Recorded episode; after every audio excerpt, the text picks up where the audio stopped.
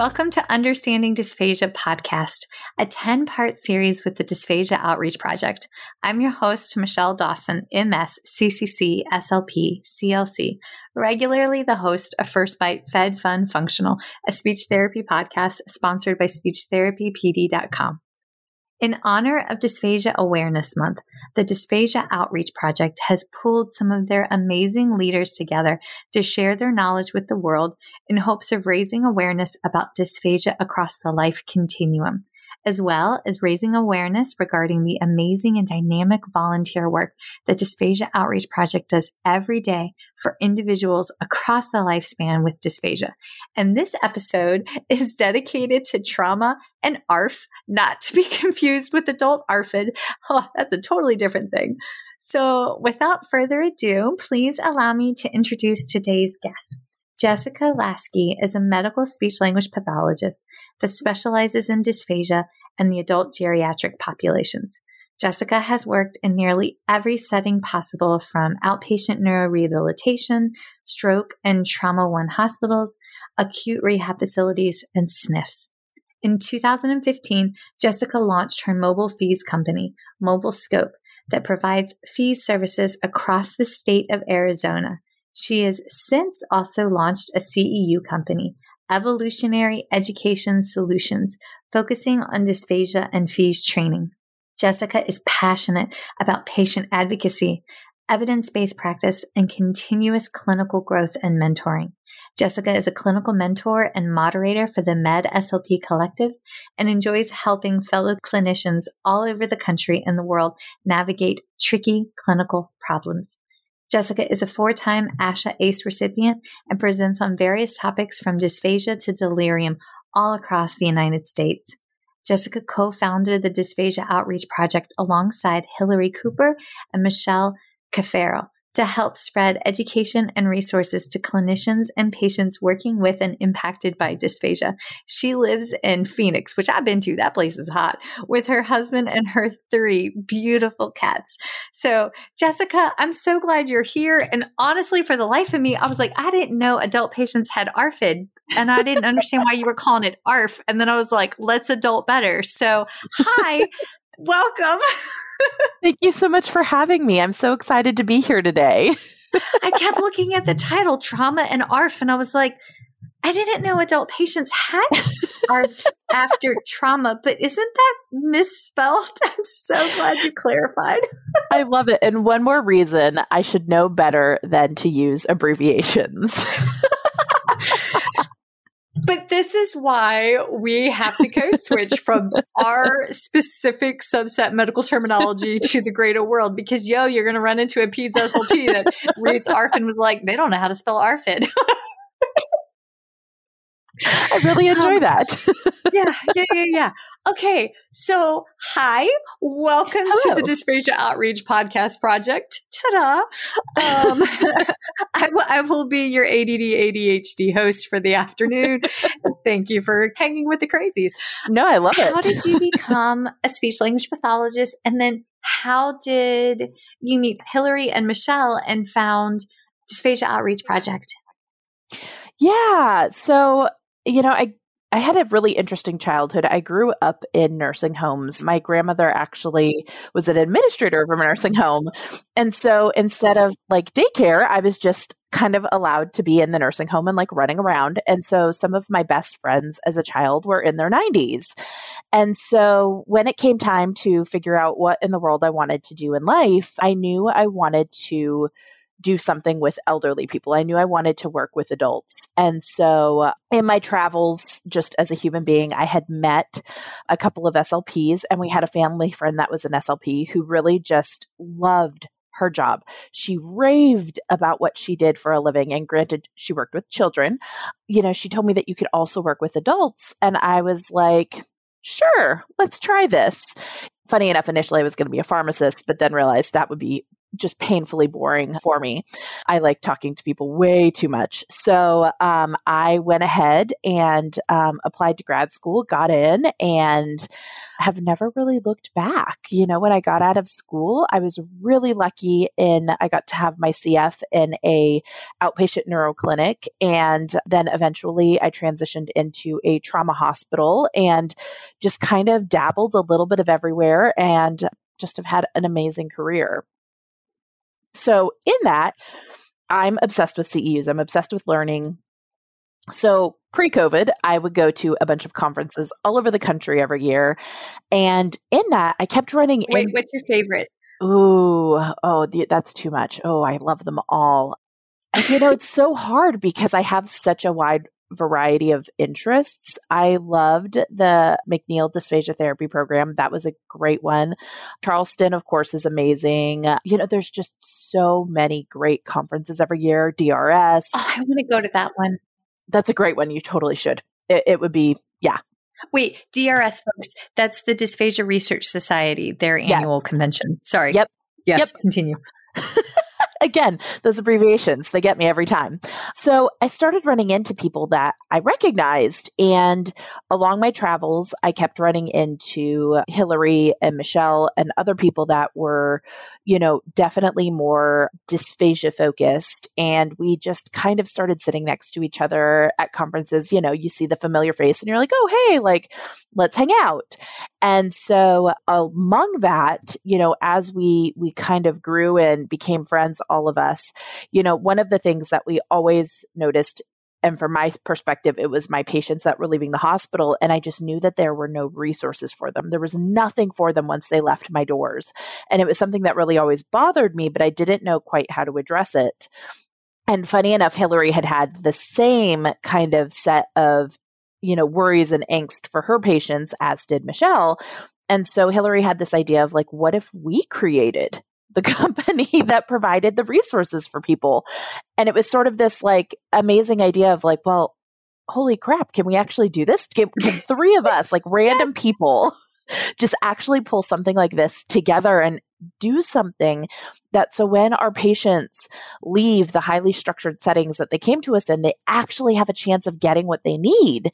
And so it was this sort of crazy idea that we just wanted to kind of help our patients and help the world be slightly better place. And we just threw ourselves into it.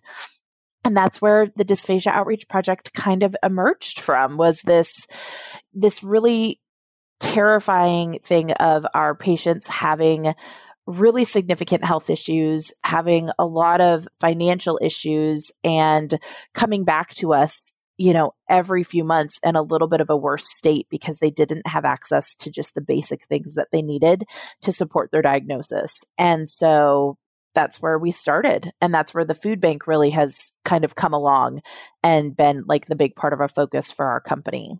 Just earlier today, I had the pleasure of speaking to another Jessica, Jessica Kahn, and Hillary Cooper, the Hillary that co founded it with you, and hearing how richly blessed this program and project is and how that in turn has gone on to fulfill the need of those that we serve across the life continuum, whether it be getting bottles or spoons for like my tiny humans or like the adaptive equipment and the formulas for our older patients. That is, and for the tiny ones, but for our older patients, is just profound. So, on behalf of all of us out here in the world where we see it, the fact that you guys gave voice to a problem and then spoke a solution into the universe and fulfilled it. Thank you.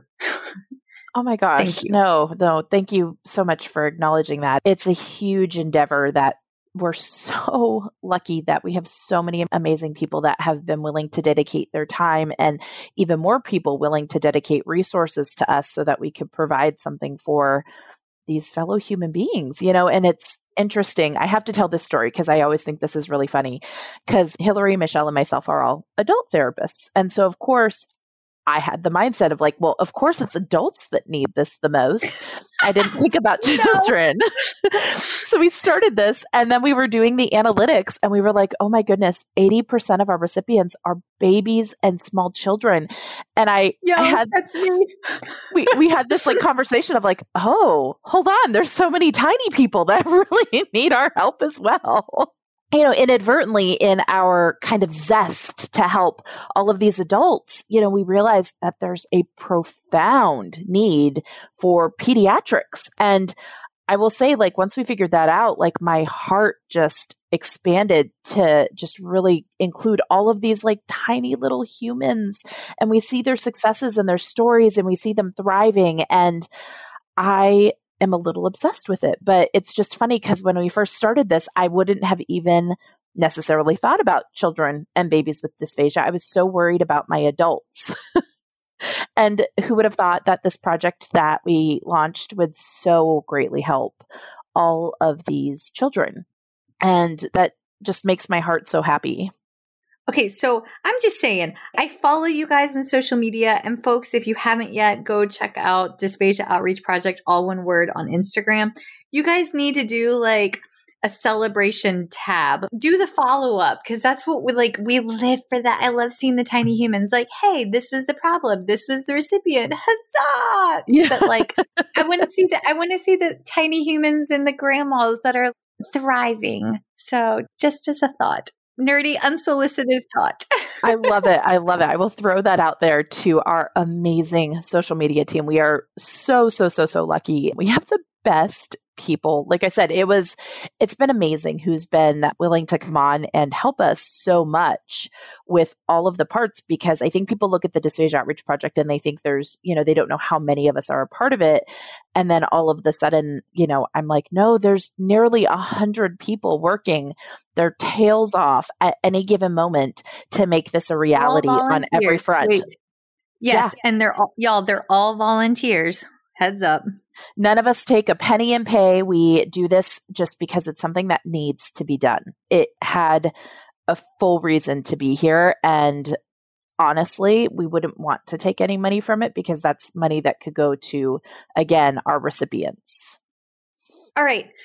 So let's get into it. Let's talk about adults, which is something that I got to be honest, I ain't done in a minute. So this is going to be like a crash course for yours truly because the world, I mean, I know it's more or less the same concept. There's two tubes and you don't want the food to go in the wrong tube, but like there's a whole lot of differences beyond that. So, what are some of the general misconceptions when it comes to dysphagia in the hospital that you have seen and heard?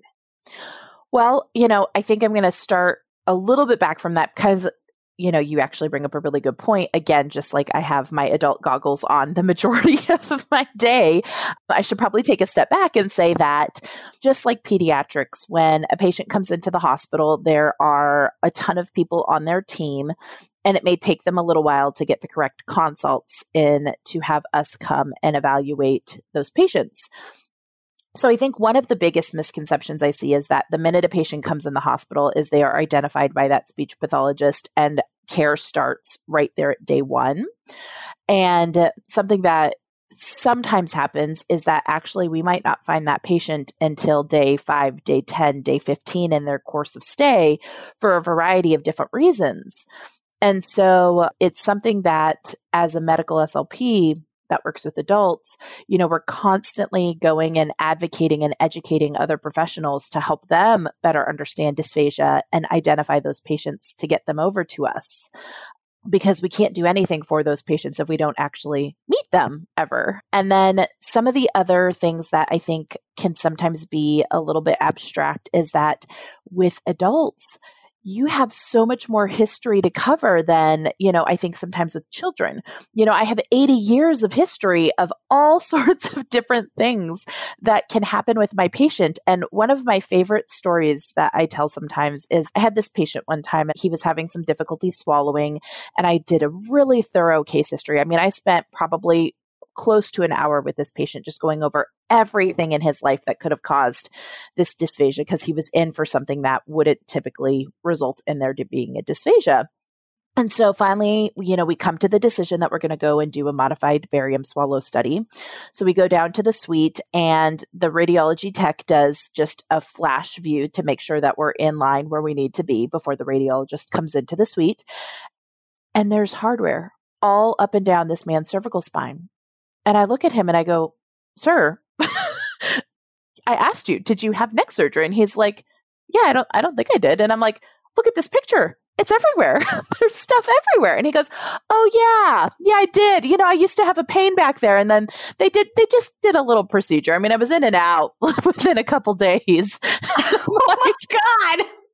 There's stuff everywhere. I now have a better idea of why you're having these issues.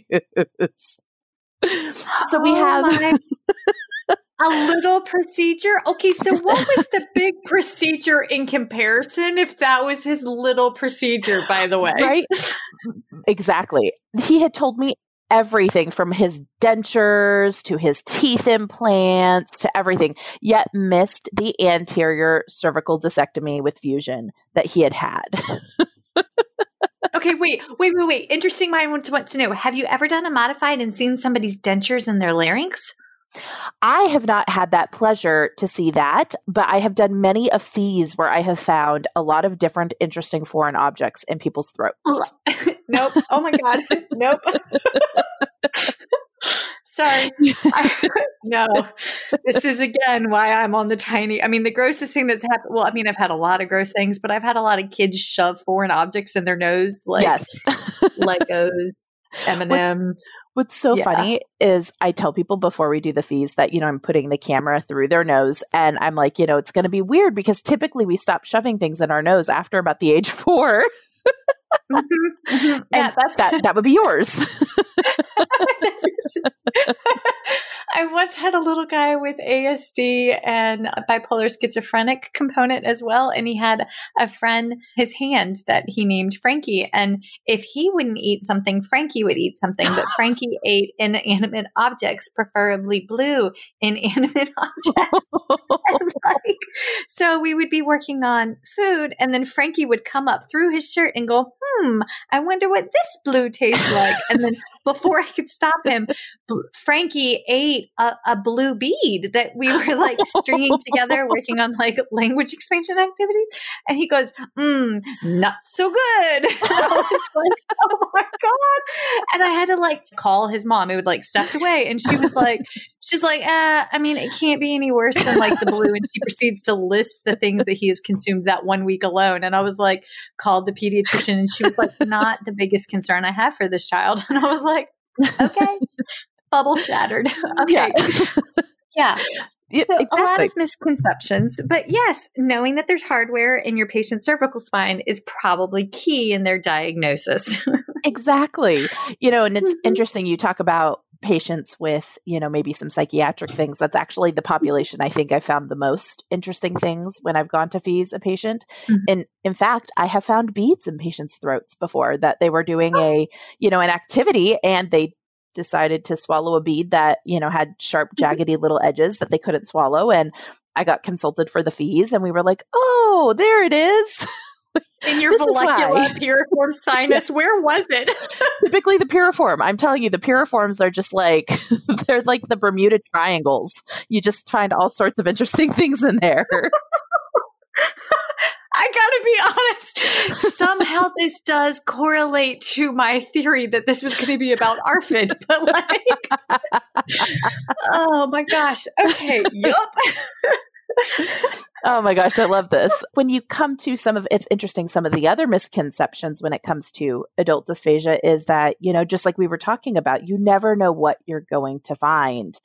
And you know, people have a whole lifetime of history, whether it be pre existing dysphagia, as well as, you know, their current status. Like, are they physically mobile? You know, and that's probably a big difference you can come in to somebody who's been down for three days. They're physically extremely different than their normal and cognitively very different.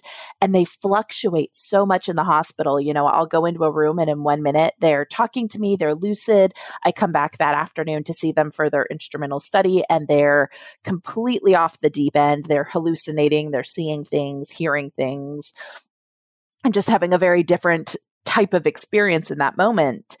And so a lot of what we do in the hospital when you look at the acuity is almost just working on a getting the patient stabilized but working on discharge you know? And that's where again the dysphagia outreach project came up so much for me is because i felt like i spent the majority of my time just working on a patient and getting them squared away to discharge out of our hospital.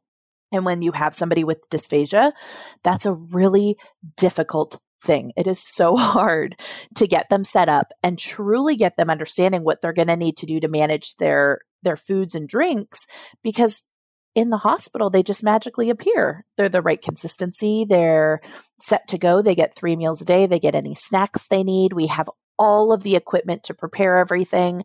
And when they leave, they have a loss of everything as far as access to those those foods and liquids that would be the appropriate things that they need unless they go to another care facility. And in that transport of one facility to another facility, a lot gets lost in translation. And so, so there's sometimes where, you know, they would leave our hospital and that we would have them set up on an altered diet. They get to their next level of care and the message never got across to them. So then they come back to us, you know, two weeks later with a raging pneumonia and they're completely different. And that's where that acute respiratory failure comes in is, you know, there's just so much going on with these patients. And so, something when I talk to clinicians that haven't worked in that setting is I don't think they realize how complex and how difficult that setting can truly be when you're trying to manage even just one patient. It's really interesting and really fascinating, but I find that it's where we identify dysphagia, we're typically the first people that find it and start that patient's whole global experience with their swallow of figuring it out, diagnosing it, giving them that very first little bit of education, and then helping them figure out what the next steps are.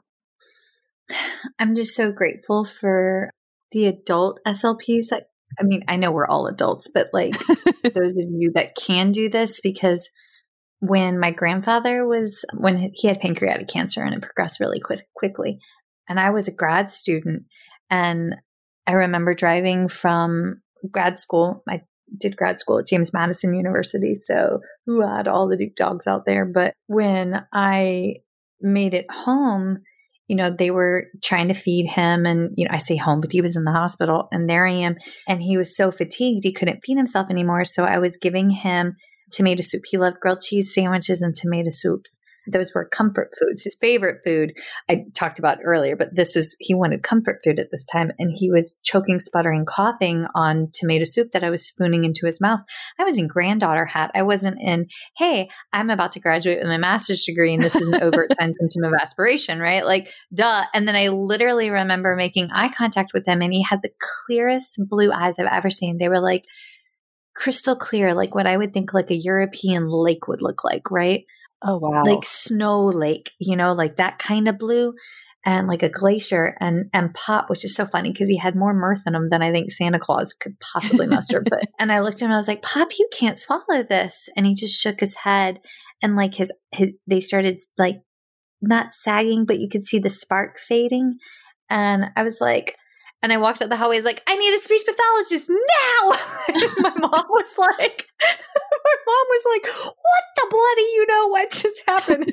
but like, I went from like granddaughter to like, this is bad. But I mean, I couldn't in that moment think palliative care, hospice, final stages, maybe days to go. But like, yeah. it was just like this is what I need.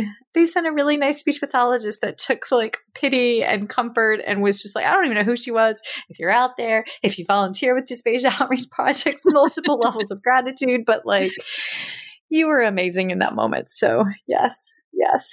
But um, so there's so many myths, so many. And you bring up a really big part of our day, which is the end of life, you know, really assisting people in being able to have things to eat and drink that are pleasurable to them towards their end of life and really focusing on the patient and their holistic global needs which you know can be really hard. While it's really extremely satisfying to know that i helped somebody in their final days be more comfortable and be able to have the things that they like to eat and drink that are meaningful to them. Like that's really important. It can be really hard to then watch them also pass away and seeing them go. And it's such a big part if you work in a hospital a part of what you do is helping in those last moments so you know which is it's bittersweet i guess would be kind of the word for it we are put where we are needed it's my fundamental belief yeah. and if you have the muchness for those moments i you'll be there yeah ah, actually i like that i like that a lot Yes, so. that's a little bit of Alice in Wonderland and growing up Southern Baptist. So there it is. okay. so, all right. So, what are some of the atypical presentations of dysphagia that you've come across aside from swallowing beads, maybe oh. finding partials and neckwear? right? Every day is different. So, some of the things that I don't think a lot of people think about when they're thinking dysphagia are again, you know, probably a little bit sad to think about, but like patients that have been shot in the neck or have been stabbed in the neck or a lot of hangings. That would actually is probably one of the more, I should say, common times where I'll have a patient that has more persistent dysphagia and those patients that drink very toxic fluids. So, patients that drink like Drano or bleach.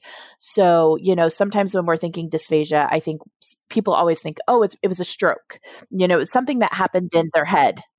Head and neck cancer, it was a stroke or acute respiratory failure, they have a trach.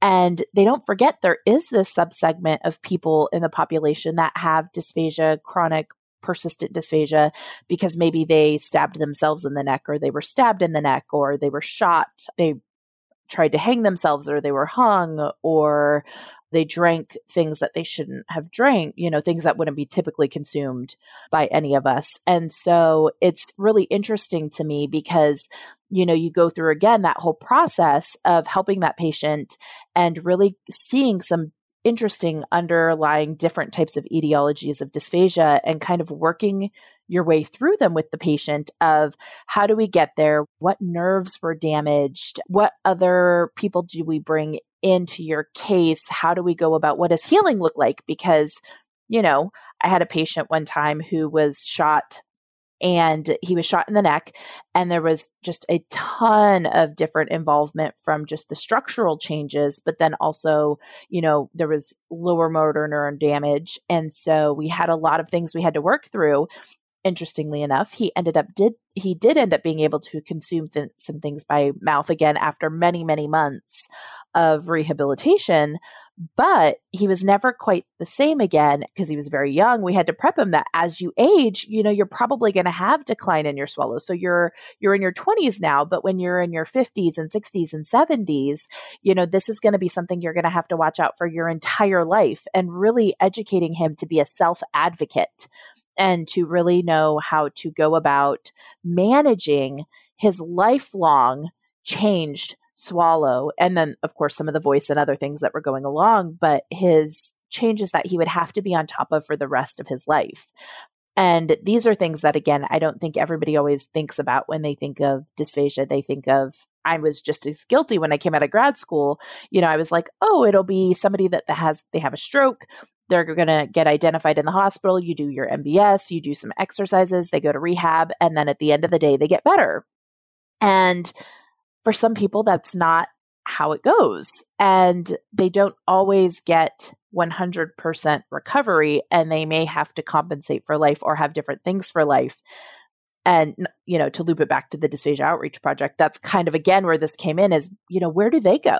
What if they're in a really bad place where maybe they're homeless, which is, I mean, that's one of my the populations I love the most, I think, is patients who are are more nomadic. You know, they don't have a fixed residence. And what do they do? What do they do to manage all of their needs? And then that's kind of where this this project came because we actually have some recipients that are homeless. We can send their stuff to different shelters or a po box or things like that and then they can go and get the products that they need to stay alive and stay going and not just be continuously going back to the hospital and eventually ending up in a care facility where that's clearly not the type of life that they could have had had they had help and assistance I'm so worried about the state, the city of Phoenix right now. I'm still processing all of these things. And like Columbia ain't that great, but like I'm a little worried about Phoenix.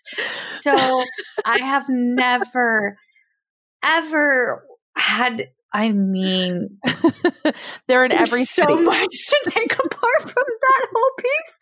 Like, yes, I did not think about dysphagia with the homeless population, and I mean, I'm thinking, what about our like an oral stage dysphagia if they can't masticate through? And when I think of adults, I did okay. To my credit, I did about six weeks in a SNF, but my grandma raised me, and like couldn't couldn't do it. I just wanted to hug all the old people and paint their fingernails. This is not conducive to like productivity records, right? But oh my god, Jessica, like Phoenix, are we okay? Like that's that's it is every city. Uh, you people you may not want to think about it, but it is everywhere. We are not unique. In fact, I would say that we're pretty on par with any other city in the United States you have interesting things like there was a few years ago where we had people that for whatever reason felt that they needed to attack each other with machetes and that was a real thing for about 6 months before it just kind of disappeared. But it's every city it's everywhere. I have friends that practice in these tiny little rural areas and they have the same stories I have, especially if they're in a trauma hospital, because that's where everybody kind of comes and gets their help. You know, if you work in a very a lower level level hospital in a rural area, those patients probably get shipped out to the trauma center elsewhere. So you might not see it. But, you know, even then, if that patient a year down the road gets sick, they're probably going to be in your hospital. At some point, you're going to have access. At some point, they're going to be treated or evaluated by an SLP whether it's in that acute phase or later later on. And that's something that you know again i think people don't always think about. You know when we think about dysphagia it's really funny when i talk to other people and by people i mean slps because of course i'm not just going in the grocery store and i'm like well hello i see you're picking out some fruit. Have you ever thought about what you would do if you couldn't swallow that fruit no, but like secretly, have you ever? Because I know I've done this. I'm like, ooh, I wonder if that individual has a cervical osteophyte given their stance in the checkout line, or like yes. I'm sitting there. I mean, like I'm watching the old people when they like go through the checkout line, or like the mothers with the young babies, and I'm like, ooh, that baby has definitely signs and symptoms of laryngomalacia, tracheomalacia. When was the last time they were scoped? but like, because that's what we do you are that person. Whoever's listening, you know you do that. or you're at the restaurant and you're like you see you know that person that you know is every time they take that sip of water and they're they're coughing and sputtering after and you're like yes yeah. i will say this is a story i was on a plane flight back to phoenix from a, a conference and there was a gentleman beside me who was clearly post stroke. He was there with his wife and they had forgotten their thickeners. It was so strange that I was sat next to them. And so he was thirsty throughout the flight. So she kept just giving him water and he was coughing so violently. And I was like, don't get involved, Jessica. Don't get involved. Like, please oh, don't oh, get involved. And then, you of course, I was did. like, so, sir, like, I noticed you're having some problems swallowing. I was like, I love that you're drinking water. That's really good, but you should probably go brush your teeth real quick. And then, like, she was like, well, he can't really, like, walk. And I'm like, okay. And, like, we're, like, pulling out stuff and, like, brushing his teeth in the middle of the seats in this airport or in this airplane. like, and I'm like, okay. And now I'm like, okay, take a small sip. Like, don't go too crazy. you're going to cough less. I'm sorry. I feel that, but that's who we are. Yes. Uh-huh. and it was like helping them uh-huh. off the plane because then there was the whole thing of like getting his wheelchair back there and like because he was like they'd had a walker but he was just so fatigued by the end of the flight we were like okay we're going to need to get him off here a different way and you know then we get out of the airplane and the like the flight attendants were like hey good luck and she's like this little old lady and I'm like okay I guess I'm going to walk you to wherever you're going next we've now become a little a little collective group here I circle back around to we are where we are supposed to be in all aspects of our life. Yes. oh, oh my gosh. Okay. All right. All right, let me take it back. Way once upon a time when I was a CF, I actually worked as the first full time SLP at a very rural little hospital.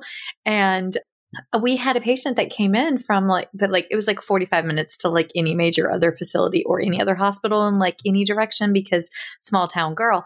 And we had a patient that came in under detox and he was older than me and i was like 26 i mean he had to be 28 i mean he wasn't even in his 30s and he'd gone through detox and he was arrested on like meth charges but it turns out he drank like I don't know how to describe it. It was the tiny thing of gin a day, not the big bottles, but the little bottles, but a mm-hmm. handle, a handle. I'm not sure it was a full handle. I don't know. There's a slang term for it, but like the man had, he consumed copious amounts of alcohol, but he went through detox in the jail cell on meth charges and ended up having a massive seizure. And he bit off the lateral edges of his tongue, a third on each side and the tip Mm-hmm. Yep. They were like, Michelle, can you get him to eat something? And I go in and like his honest to goodness, they bandaged his tongue like the kid in the Christmas story who yep. licked the frozen pole. And I was like, ooh, I highly recommend that we pursue an NG tube for the immediate short course plan of action. But let me tell you, that was not covered in grad school, by the way. No, so no, like, the, the trauma injuries are never yes. covered in grad school for some reason, like the car accidents where somebody bites their tongue off or a seizure or, you know, uh, projectile objects going through cheeks and tongues and jaws and all those things. And then you brought up another good reason for dysphagia short term is withdraw. So when people are withdrawing from drugs or alcohol, you know, a lot of times, a lot of them will have dysphagia as they go through that. And so, you know, these, you brought up such a great point. Of, these are the things they never taught me in grad school. And so I'm looking around at my other like health professionals and I'm like, please help me. help me understand so that I can do my job. Trauma yes, surgeon. That's probably what we should have entitled this. What grad school failed to us for? Dun dun dun. like I never thought I would see like a piece of rebar that went up straight through somebody's. Uh, this is a true story. A, a bowl from or a horn from a bull going through somebody's cheek and tongue. He got kicked off the bull, and the bull. Well, the bull got him you know, like bull. sorry, what state do you live in again? Is bull riding a thing in Arizona? Like that's a thing, yes, right? rodeos, yeah. Girl, we're Southwest. We bring that all out here. yeah. No, honey, in the South we just eat. That's that's our claim to fame. I mean, you have a joyful moment. There's mac and cheese for that. You have a sad moment. We're gonna we're gonna make you mac and cheese. Basically, we're gonna fry it and coat it in cheese, and this is this is our excitement, which is also inadvertent inadvertently, good to know, one zip code next to me has the highest above knee amputations oh. in the entire United States of America. So, like, word. oh, that's true. That's sad. I'll take a bull rodeo. Yeah, we'll have young rodeo clowns. That's what they're called coming in because they've been traumatized by the bull. So, not a typical dysphagia onset in my world. Oh my gosh. Yes. Okay it's very interesting. You know, when you work in the trauma centers or you work with adults, it's very interesting how people have come to have their swallowing difficulties. and it's always really interesting to watch them get better, you know, and to to make these recoveries in a lot of cases or have to figure out how to teach them to live their life a little bit differently in other cases and getting to be a part of their their story. One thing that you mentioned briefly on like the withdrawal process. Mm-hmm. And one thing that I was not prepped for was in grad school, they did talk to me about urinary tract infections and altered mental status, right? And how yes. like that can change cognition. But there was a huge disconnect in that conversation for me personally with UTI, altered mental status, and dysphagia, and how in its severe form, how how profound that can be and then my my other little grandma, the one who just most recently passed away, she was a frequent flyer for UTIs and a brittle diabetic and like all the other 400 things. But that's all, unless you are familiar with it, the first time you see that, that feels like an atypical presentation. And then on the other side, that feels like bread and butter, if that makes yeah. sense. No, you're right. I do take for granted my understanding of like what can cause dysphagia that to most people wouldn't make sense. And you bring up a really good point of UTI. UTI, especially if there's a sepsis component or even just super severe UTI, because you have so many organs that are affected. And you know, it's so interesting to me because I, before I was, you know, in the medical side of things, I would have never thought about how many other systems in our body were going to be, could be affected by a UTI.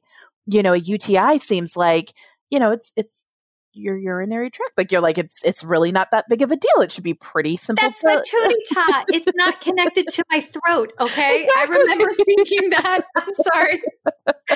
sorry. The boys call their business a tallywhacker. The ladies' parts are a tootie tot, which was very confusing when the children were at the Christian school and they learned the song a tootie tot, a tootie tot, a tootie ta ta. And the boys oh came home, they're like, they were like, Mommy, they're singing about the lady business. And I was like, Oh my God, I've ruined my children. yes. But like, oh, the things that we grow from as parents. oh my gosh. yeah. But I digress. This is Hillary's going to be like, you and Jessica lost your marbles. And like, no, no, no, this, this is good. We're good, I promise.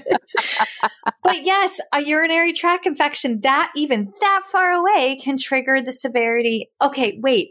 Profound, profound case that completely threw me and fundamentally changed me. In my final graduate practicum, we had, and I just told this to my patients, we had a patient that had oral thrush and we kept getting pulled in. She was an incredibly heavy set minority female. She had oral thrush. The conversation came about because of racial disparity in medicine, right? And she had severe oral thrush and her fluid intake was dropping. Well, I would anticipate with any oral thrush that your fluid intake and your overall intake would deteriorate because yeah. it hurts, right? Yes. And the problem was we had a new resident, bless them, new residents. I mean, give, give me the real doctor at that stage of the game, right?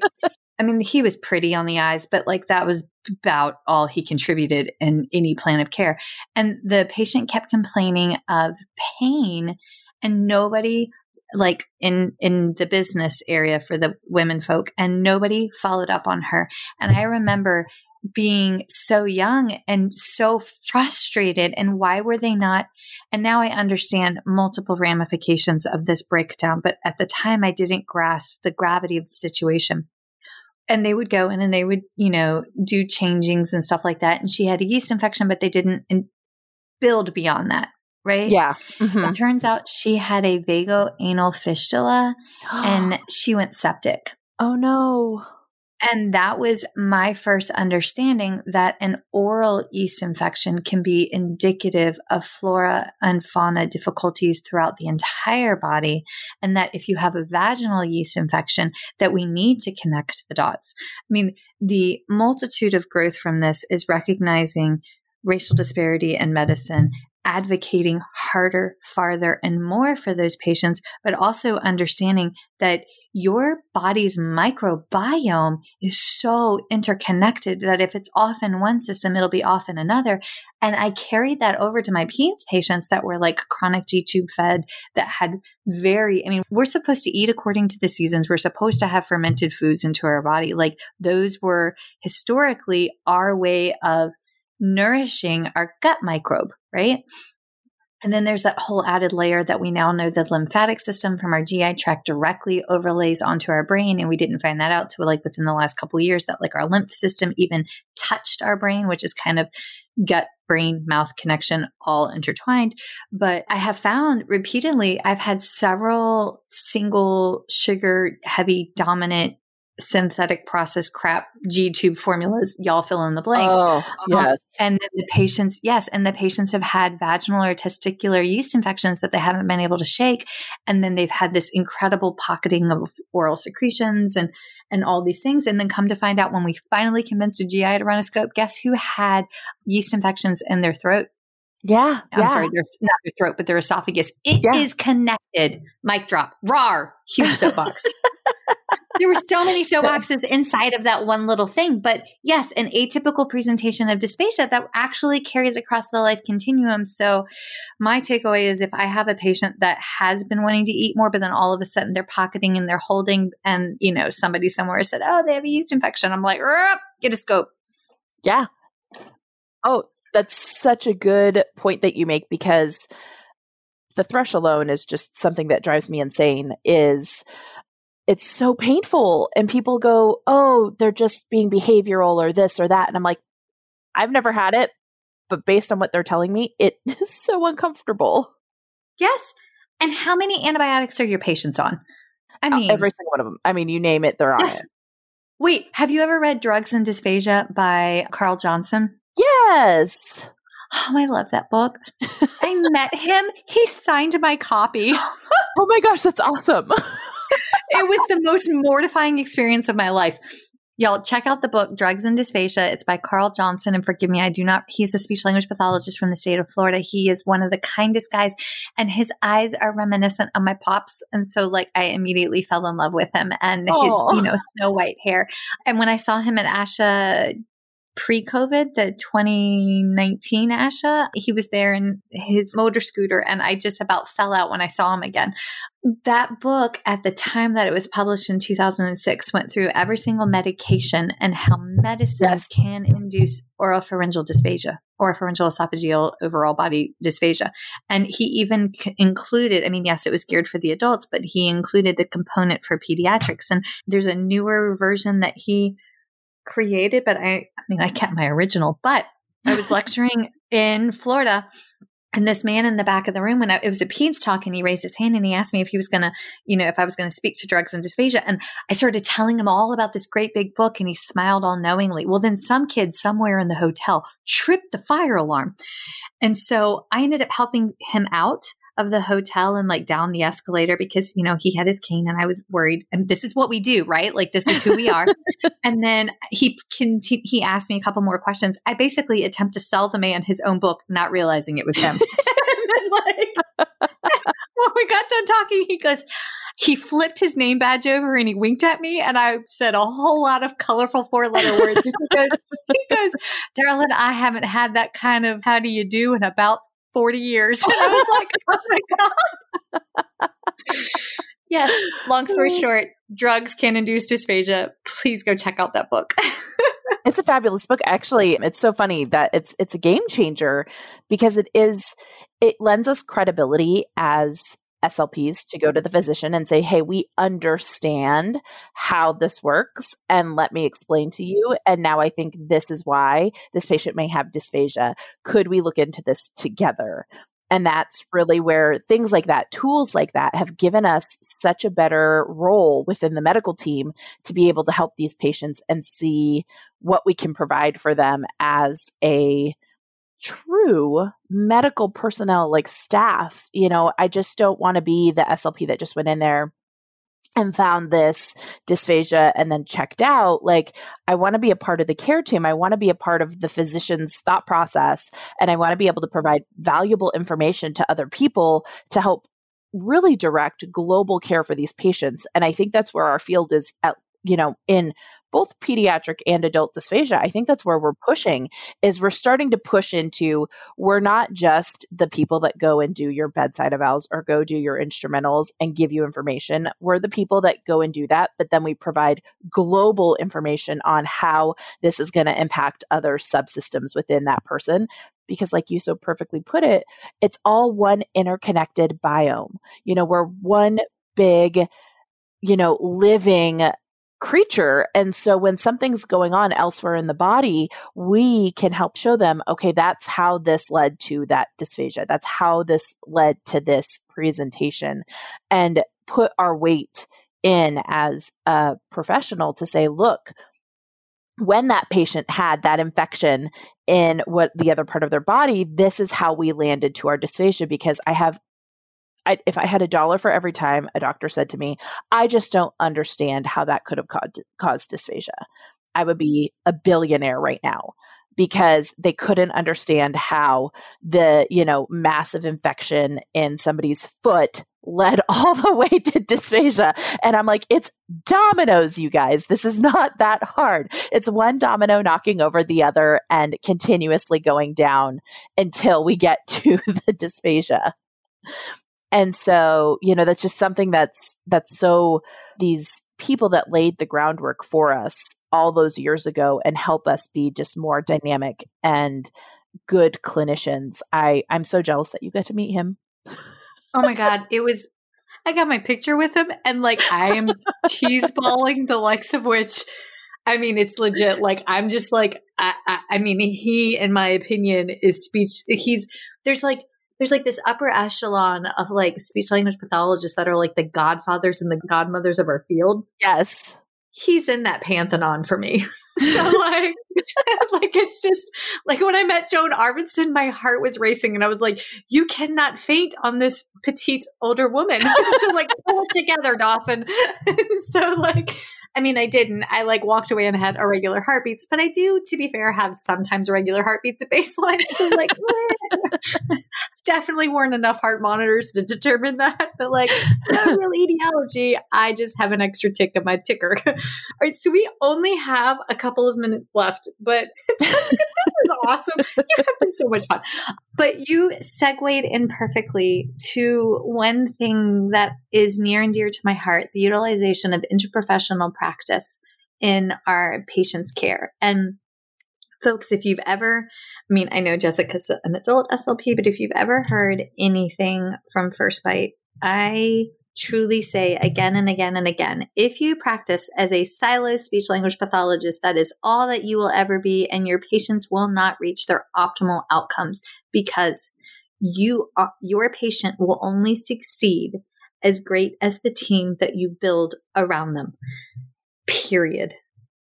Yes. You cannot diagnose and fix it unless you have that team. My team is so large, we would need a whole stadium for my entire team.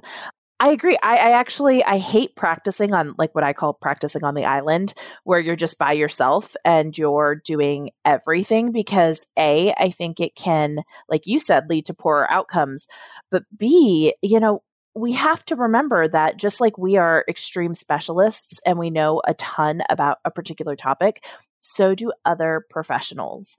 And so, you know, some of the professionals that have probably made me the most well rounded clinician that I am, you know, we always think neurology because, of course, I am in love with my neurologists. They are just such a grand wealth of knowledge. And they spent so much more time really going into all of these topics that I have a burning passion about. I just don't have, you know, enough hours in the day to learn everything. And that's the other thing why we should have a multidisciplinary team is that these other people, just as many hours as I put into discovering things about dysphagia, they're putting into their relative topics you know so some of the the people that have had the most impact on my career have been funny enough cardiologists really understanding heart function of course pulmonologists some of my people that I talk to the most in life are pulmonologists. Really understanding the respiratory system has been kind of an evolution for me, and it's still an area that I continue to grow in every day. General surgeons. So, the people that are actually going and doing some of these surgeries, and I'm sitting there going, well, crap, how did we end up in the state that we're in? And the general surgeons have been able to come and say, well, hold on. Okay, so this was the surgical path I took, and this is the different muscles that were affected, and here's maybe some of the nerve pathways that were impacted. And as they're going down it, I'm going, oh, ding, ding, ding, ding, ding. Thank you. Thank you. I now understand what happened here rheumatologists, ear, nose, and throat doctors. And then, of course, my all time love, my favorites are laryngologists because they are just as obsessed as I am about everything that has to do with the throat. We are equally obsessed with it. And it's funny, I know a couple ENTs and laryngologists and we'll text each other like fun finds or, you know, it's it's nice because like it's really sad. If you look through my phone, my poor my poor husband every now and then he'll like make the mistake of like opening up my phone and he's like, "Oh, why? Why is this picture in here?" and I'm like, "Oh yeah, I was I was texting so and so about this like crazy patient that I had, and his tongue was split in half. And so we had the pictures, and I wanted to, you know, know about, you know, how deep this went or something like that. And it's amazing because as you bring in those other people, they can really start to put the global pieces together for your patient. And for me, I like, I'm obsessed with prognostics. I always want to know where my patient can get and what should be an accepted outcome. Like, where should we be shooting for? Where we, should we be aiming for? And what is something that we should give that patient for goals? Because why I'm asking this patient to work so hard and to trust me so much.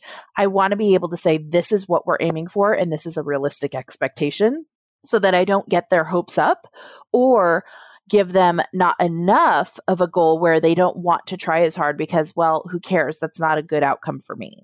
And that's where I use this multidisciplinary team as well as to look at them and say, what do you think?